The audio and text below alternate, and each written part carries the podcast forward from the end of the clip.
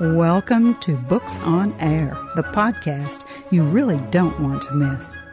I'm Suzanne Harris, and you are about to get a sneak peek at what goes on behind the scenes with an author. You'll find out their secret recipe for creating their book.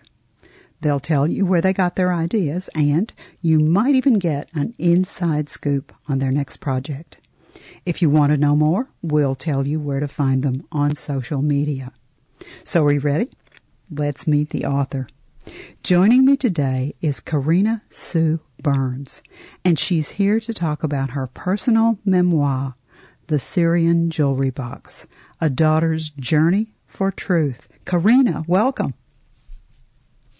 Hello. Hello. How are you? Thank you for having me.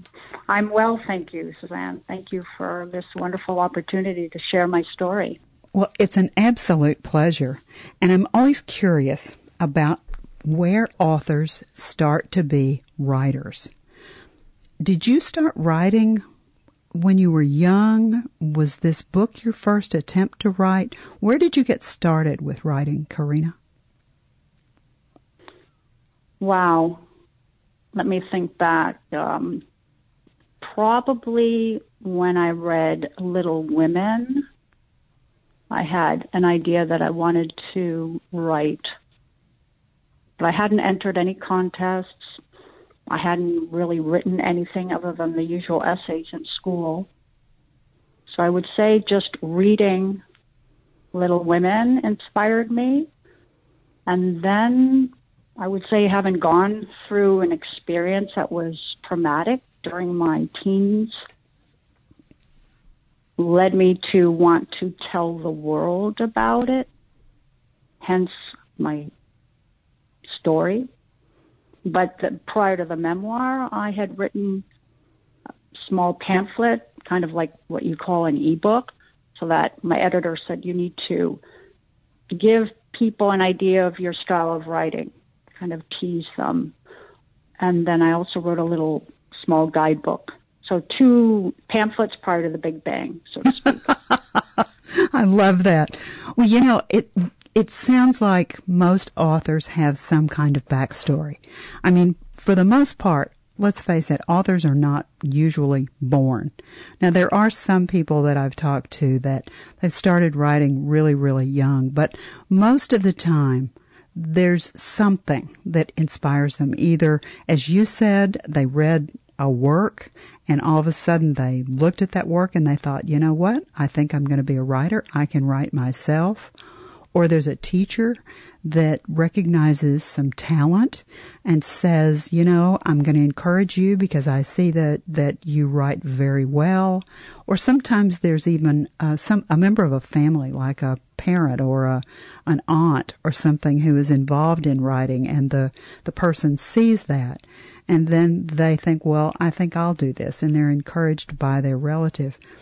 Another thing that will happen is the thing that happened with you there's some seminal event that occurs in their life, and that seminal event makes them want to share that event. They they want to write a book and they want to get it down on paper and they want they want people to be able to read that book because they think their message is important and they think whatever happened to them is important just like your book.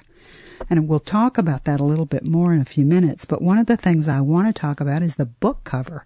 When I went to Amazon and looked at your book for the first time, I was struck by the book cover. And I thought, when I talk to Carina, I'm going to ask her about that book cover. Tell me about the book cover. Well, that's um, a good question it just so happened that the my publishing company had a graphic designer that nailed it, and the design of that jewelry box emulates the original, where I discovered my secret. Wow! At age fifteen.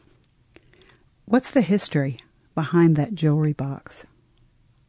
Well, the Syrian jewelry box. I believe that my mother had purchased it in Damascus, Syria, since it's Syrian. and it has mother of pearl mosaic inlaid, the pearls inlaid, and it's just spectacular in of itself. One would want to go inside it because it's so beautiful, and then wonder what what what's inside. Such a beautiful jewelry box. Oh, it sounds like. I mean, you've seen these, you know, you have an aunt or something who has a really cool jewelry box or she wears really cool jewelry. And so you think, I would love to just go through the jewelry in that jewelry box and just touch it. I don't want to take it. I just want to touch it and look at it because it's so gorgeous. It sounds like that's the kind of feeling that one would get whenever they would look at this jewelry box. Exactly. And actually, my mother and I both love jewelry, and I believe I got my love for jewelry from her because she, when we were going to the downtown market or the souk in Jeddah, she would buy so much jewelry. I think she had jewelry for every day of the week, a different ring or whatever. A woman so after my own heart. so I had to go inside that jewelry box to figure out what what was in this what treasures did she hide in here well, you start the book off. I have to say that you really, and I'm not just saying this because you and I are talking. When I began to read the excerpt that's on Amazon, your prose is so clear and so resonating that the moment I began to read it, I was right there with you and your brother. Your prose is so descriptive that it reaches out, takes the reader by the lapels, and pulls them right into the book. Now, how old were you when the book started? Well, when I had the thought, I was 40 um, after having a conversation with my sister in law. I had an idea to write my story, and she said, go for it. So 40 was when the thought transpired. Um, came about, came upon, came out of my mind, and then it just took off after that. How hard was it? Not easy. Not easy. How hard was it to oh. sit down and go back and think about those memories? Oh, uh, without a doubt, I can tell you that it's cathartic, but tears flowing.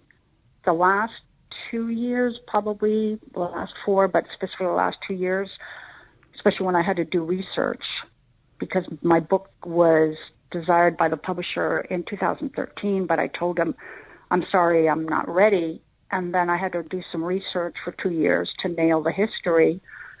And I would not let a book go out without, with, with any kind of mistake because my father was somewhat of a historian. He had a keen interest for history. So it was dedicated to my parents. So my research was I had to get that correct. And then in 2015, those last two years between 2013 and 2014 was when the emotions were just flowing.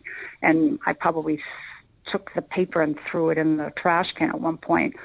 But it was my editor who said, if you want to gain the readership that your book deserves, you have to take your inner journey and mirror it with your outer journey. And I said, excuse me, what does that mean? I had no idea and for two years I fin- finally worked my butt off and listened to the muse, and it, it paid off. What's your writing process like, Carina? Do you sit down at the computer and start typing and the story begins to un- unfold in your mind, or are you a person who uses a, a tablet and you write with a pen? How do you write? I usually go right to the computer because I have many discombobulated thoughts, and I just start typing and giving me what I call my outline. There's no structure, that's the editor's job. And I let my raw energy flow. Um, if there is any raw energy or if there are words, albeit you could spend 12 hours and not produce much, but you are exercising the the brain or the mind to make a connection with the pen or or the keyboard with which you're transmitting the words that gets the juices going and that's how I operate um I just let let them fall um out of my fall onto the paper, so to speak. Did you and outline? A lot of editing. Did you outline any of this before you started creating the book? Probably a little, but um, of course, my editor had um, that was her job as well to create an outline with first and second, third act. You know, uh, introduction, prologue, epilogue, you know, the middle part, the end, the conclusion. But I probably did to give myself an idea of what what exactly are you trying to say. You're not just putting out gibberish. You have to have a clear message. So I did take some notes, probably myself, but not not a lot. I think I just typed and then try to put it into a uh, some sort of an outline that was comprehensive or comprehensible, comprehensive um, to the reader, something that I could understand. Um, I guess that was my method of trying to get things in order, so to speak. Makes sense. If that makes sense. Did you did you learn anything about yourself from writing the book? Hmm, that's a really good question. I became more at peace with myself and understanding of my relationship with my parents and I think also with just at peace with myself, my surroundings. I think one of the reasons, I would say the number one reason I wrote the book was to heal, but at the same time to heal others or to help others heal so that they don't have to go through the same thing that I went through at that precise moment at age 15. And then, of course, the 29 years later. I heard the word catharsis, and I think when someone goes through an ordeal like you went through, and we're not going to reveal what that ordeal is in case the listeners want to mm-hmm. know, we're not telling. But when someone goes through an ordeal like that, it's physical, it's mental, and I think revisiting the ordeal when you have some age and some distance allows you the opportunity for catharsis. And when I heard you say that word, I just thought that it was an important point for us to emphasize because writing often is cathartic. And if any of our listeners have experienced some kind of seminal event in their life that's been a life changer, an illness, an accident, something like that, then if they would sit down and write that down on paper and get it out of, of their their body and their mind, I think they would feel differently themselves. Would you agree with that? Oh, without a doubt, hundred percent. As a matter of fact, it brings back what my father said when he mentioned, "Wow, you're going to be publishing your story," and he asked, he said, "How? What's the process like?" And I'm I'm very proud of you. He said, and I said, thanks, Dad. And he said, I bet that it was cathartic. Writing is cathartic, right, Carina? and of course, the, the tears are flowing. And yes, reliving the moment is very scary, and that's probably why I didn't want to write certain things. But my editor had said that if you leave something or anything out, the reader will find out and it won't gain the readership it deserves. And now I understand why she said that. Won't and that's why she said, yeah, the inner journey must mirror the outer journey. And boy, I just fell off my chair thinking, wow, I thought my book was over. But, but I get it today. Let's give the listeners just an overview of what the Syrian jewelry box is about. Let's just give them a general overview of the book. It starts. How old were you when you when the book started? Eight and a half when we left the United States. We relocated to Jeddah, Saudi Arabia, in 1968. So I was eight. And you you were in Saudi Arabia. I mean, you had a, a huge adventure. It was an overseas adventure you guys went to different countries. You took a major road trip. You had a younger brother who was involved in all of this as well. I mean, this is really, your prose is so beautiful. When I started to read the beginning of the book, I was right there. I was on that airplane with you. I was in the airport with you. I could smell those smells that you were smelling. You're really very descriptive. And you have a part of the book, I believe, that you'd like to share with our listeners. Yes, yes, yeah. The, and the time span would be from 1968 um, throughout the book to 1975. That's seven years. But it does not just include the lifetime within Jeddah, Saudi Arabia. As you mentioned, there also is what I call our family odyssey. We fulfilled my father's dream to drive from Saudi Arabia, specifically Jeddah, to Paris in 1975. So that's spanning 11 countries and 23 cities in a time span of two months. Wow! To get back to school. but wow! That's, that's an od- that's an odyssey. So, and this is before the Berlin Wall came down. So this is during the communist. My introduction to communism. Wow! I mean, talk about an education in itself. Yeah, exactly, exactly. That's the other reason why I had to write my story because I it it was as if I had discovered a part of myself in each culture, and I wanted to make sure that the research for the history I wanted to pay homage to each his, uh, culture um, that we passed through. Um, specifically, my father wanted to. I believe he never said, but I believe that he wanted to see history unfold in front of his own eyes.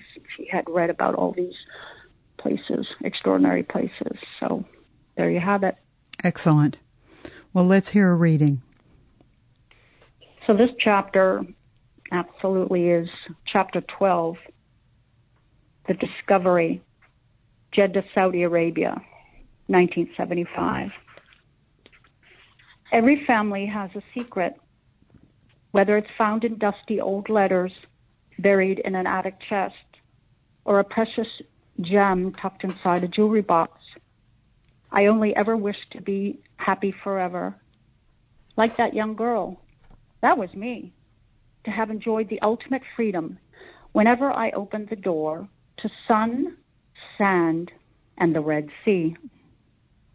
The peace that surrounded me was the peace within me until that momentous day, seven years after our arrival in 1968. I'd never dreamed of looking inside of mom's jewelry box. That remained private territory. But that day, my curiosity gripped the best of me after dad asked me to bring his wallet from his bedroom. Always in that same spot, the octagon shaped Syrian mosaic pearl jewelry box lay centered atop the lot, the light pine armoire the jewelry box's ornate beauty and what lay inside of it intrigued me. I opened the lid and heard Mom's footsteps. I slammed it shut and hurried toward the patio, grabbing Dad's wallet. Mom glanced at me. What are you doing, Carina? I'm getting Dad's wallet, I answered, poker faced. Carina, I would appreciate you not going through my things without my permission, okay? She wrinkled her forehead. Embarrassed, I replied with a heated face. I understand, Mom. After this incident, my curiosity burned unceasingly. One day in early May, Mom left on a midnight flight to Germany to be at her ailing mother's side. As with all the other times, I accompanied Dennis during our walk home from the school bus stop across from the open air movie theater.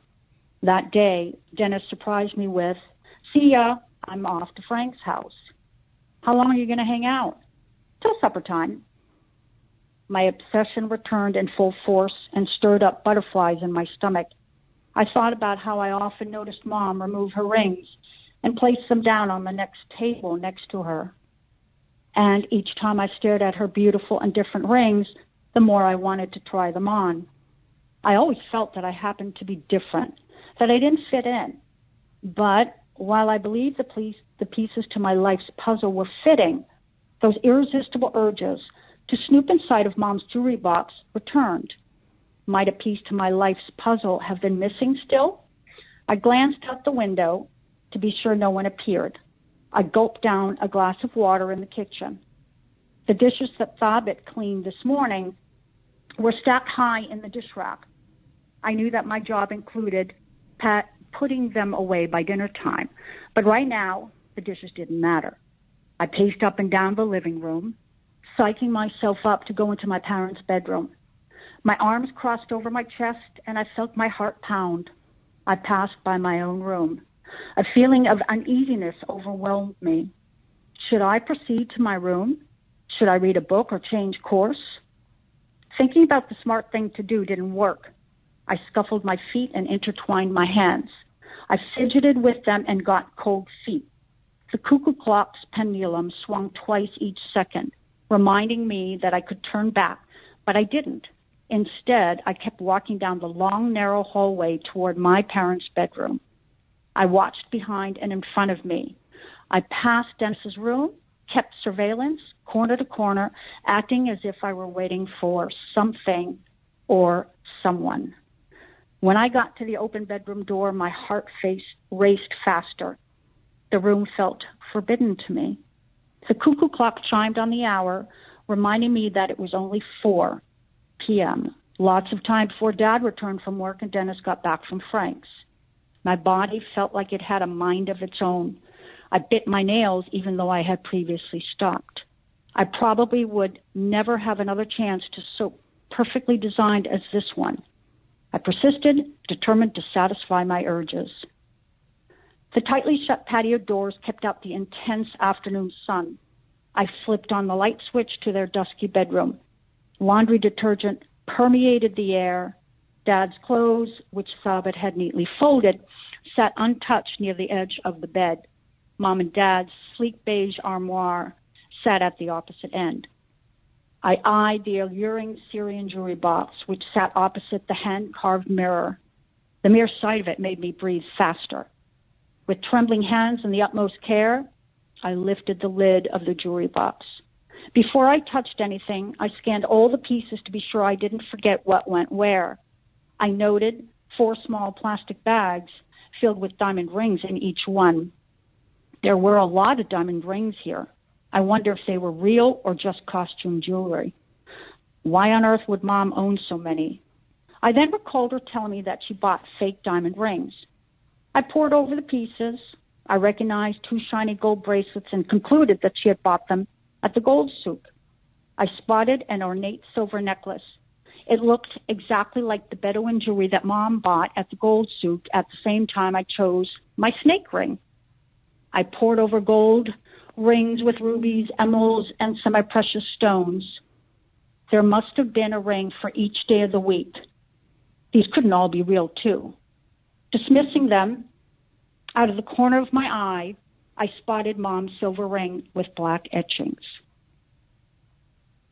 That's it. And that's where you're going to leave us hanging, aren't you? that's where I, am sorry. I no, to, I have that's to stop right here. Absolutely perfect, Carina. And I was right there with you, seeing that jewelry box gleaming, you know, and almost beckoning you to come and open me, open me. I'm sure that we have our listeners sitting on the edge of their chairs and they're saying, where can we get this book?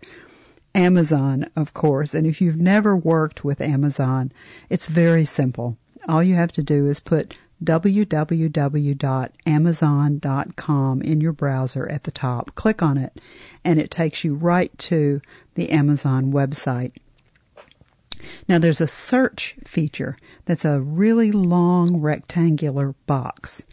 In that search feature, here's what you'll type the Syrian, S Y R I A N, jewelry, J E W E L R Y, box, colon, A Daughter's Journey for Truth by Carina, C A R I N A, Sue, S U E, Burns, B U R N S. Then just click and the book comes right up and you'll see that lovely book cover that looks just like the jewelry box. And if you look in the upper right hand corner, you'll see the words look inside. Now, it doesn't actually open the book, but when you click on look inside, you get to read, you get to see the very beginning of the book. You'll see the preface, you'll see a lot of information, and then you start to read the very beginning, how this story started. It will also leave you hanging, I will tell you that much, but the excerpt will let you get a feel for Carina's writing, and her writing is so beautiful. You will be pulled right into the book just like you were just now. Now, Carina, is it available somewhere else? Some people don't like to go to Amazon because they are the biggest boy on the block, as it were. Is there somewhere else that they could find the book? Sure. I know that all bookstores, and actually you can order it in libraries in the contiguous U.S. Um, if you were to go into a particular bookstore and ask for that title of book, they will search and see if they are able to order it or have it possibly on their shelves. But it's called print on demand. So most likely they will have to order it and it can be shipped to your home. So any bookstores within the United States. Perfect. It would be available. Now, you also have a website, so let's give our listeners your website address and then let's tell them what they'll find when they go to the website. It would be www dot Carina, C A R I N A, Sue, S U E, Burns, B U R N S, dot com. So it's www. Carina, sorry, www.carinasueburns.com. No spaces, right? And when you, no spaces, no, no, just. So when you arrive there, there'll be a picture. There'll be a, a small picture of myself, a profile, and you'll see a picture of the. Well, actually, there's no picture of the book yet, but there will be a log line and the log line basically hopefully pulls somebody in and then there'll be a short paragraph about what the book is about. Then I think if you scroll down, there'll be the book content and possibly a picture of the book. But I'm trying to remember what the log line says. A young American expat discovers a shocking family secret while living in Saudi Arabia and now she must decide between ongoing feelings of loss and betrayal or forgiveness. Well, and then, yeah. Go ahead. Yes. I was going to say, then there are some pages um, along the top which are called menus, and there'll be uh, books or other books, celebrations, contacts, the usual website information, and you can just click on those titles or menus. Uh, for instance, celebrations. Um, I was able to get my book in Oxford Library. Many uh, bookstores in Paris have specifically Shakespeare and Company that carry my book, so I get a little bit of extra work while I had returned with my husband prior to COVID hitting. We were in Paris for three and a half years. Oh. So how envious am I? That sounds so fabulous. What a beautiful city Lucky me. is. Oh, no kidding. Yes, absolutely. Oh, you Absolutely. shocked me with that one. I had no idea. Well, I think that we have to share the most exciting news that's not anywhere. Your book is being adapted to film. Tell me about that. Well, yes. So one day I said to my father, I want all your Polaroids. My father was a magician with the camera, and he basically wanted to capture life's moments. And he had a Pentax. And in Saudi Arabia, it was taboo to take pictures. But he would hide the Pentax under his shirt or coat. Well, shirt. You don't really wear coats in Saudi Arabia. It's over 100 degrees Fahrenheit. And he would snap away. And I told him that I wanted all his 2,000, 3,000, however many he took. And he said, Sure, Carina, they're already on a CD for you and Dennis. And I said, Thanks, Dad, because there's going to be a movie of my story.